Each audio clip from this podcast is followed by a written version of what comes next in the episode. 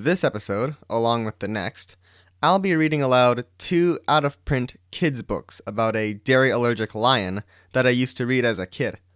Today's read will be How Lenny Found Out About His Food Allergy by Anne Munoz Furlong, published by the Food Allergy and Anaphylaxis Network, FAN, which is one of the two legacy organizations of the Food Allergy Research and Education Organization, FARE.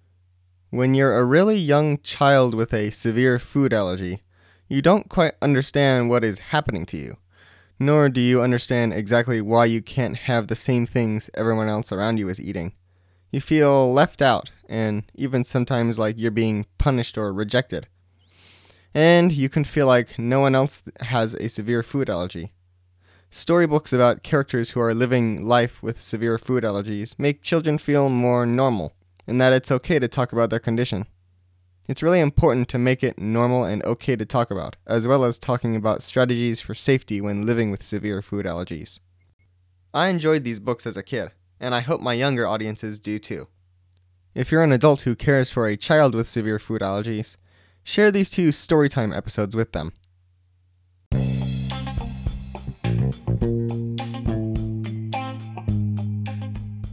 Welcome, everyone, to Dairy Free Dude.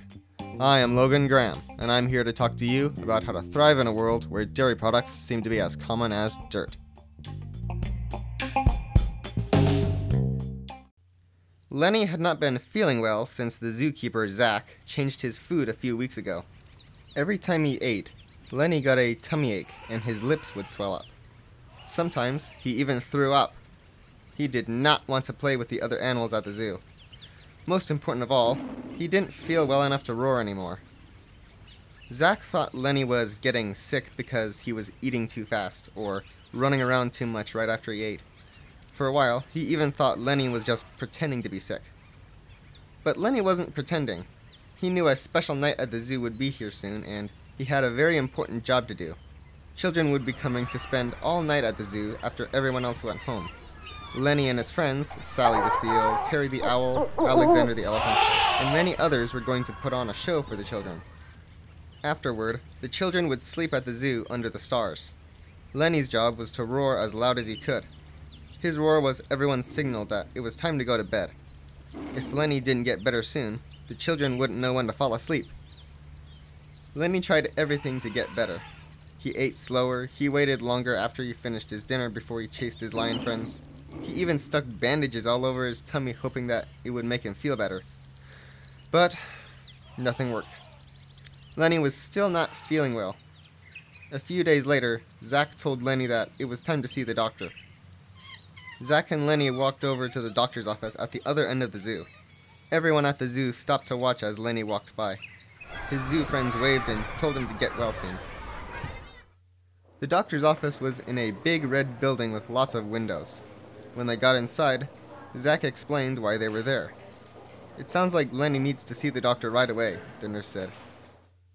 The nurse took them into Dr. Vic's office. Well, Lenny, he said, I hear you are not feeling well. That's right, Lenny answered.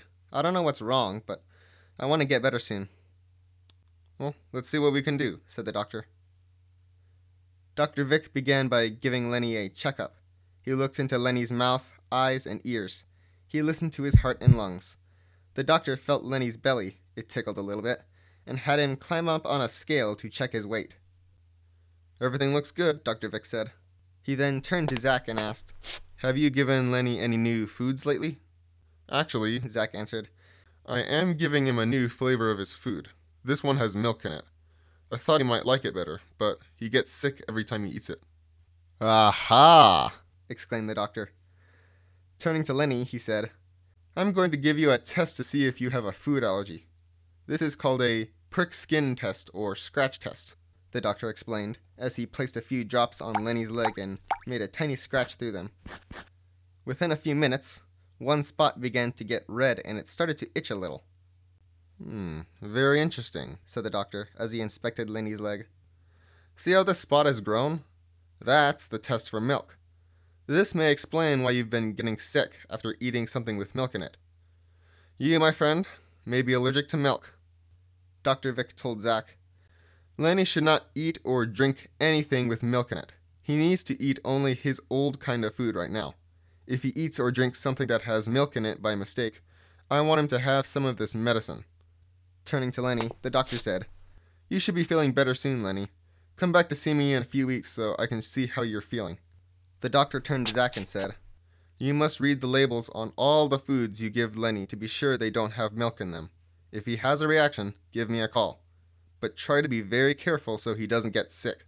Zack turned to Lenny and said, We'll stick to your old food from now on, Lenny. Let's get you back to your den. Lenny felt better now that he knew why he was getting sick. Even more importantly, he was glad to know that he wouldn't be getting sick anymore as long as he didn't eat or drink anything with milk in it. For the first time in weeks, he was happy. As they walked back to the zoo, everyone stopped to admire Lenny. He held his head high and looked strong and mighty. That evening, Lenny enjoyed his milk-free dinner and felt great.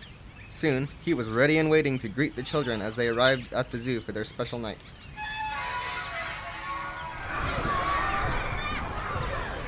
Sophie the elephant showed everyone how she danced, waving her long trunk. Sally the seal played tricks and made the children laugh. The children visited all the animals at the zoo. They even met Dr. Vic, who explained to them how some of the animals had food allergies, and why it wasn't a good idea to share any food. Before long, it was time for the children to snuggle into their sleeping bags for the night. Everyone wanted to sleep near Lenny's den so they could hear his mighty roar. The children giggled with delight as they waited for the darkness to arrive. As nightfall came, Lenny began pacing in his den. He knew his big moment was coming. He had to be absolutely certain that everyone in the zoo heard his roar.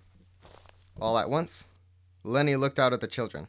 He stood up straight and tall, took a deep breath, closed his eyes, and let out a huge. Lenny smiled happily. He knew that had been one of his best roars ever. As he got ready to go to sleep, he thought about how lucky he was to be the king of the jungle.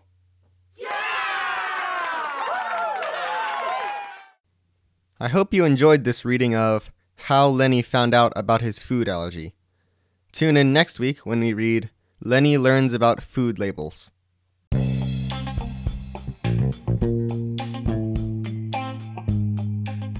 This is Logan Graham, the Dairy Free Dude.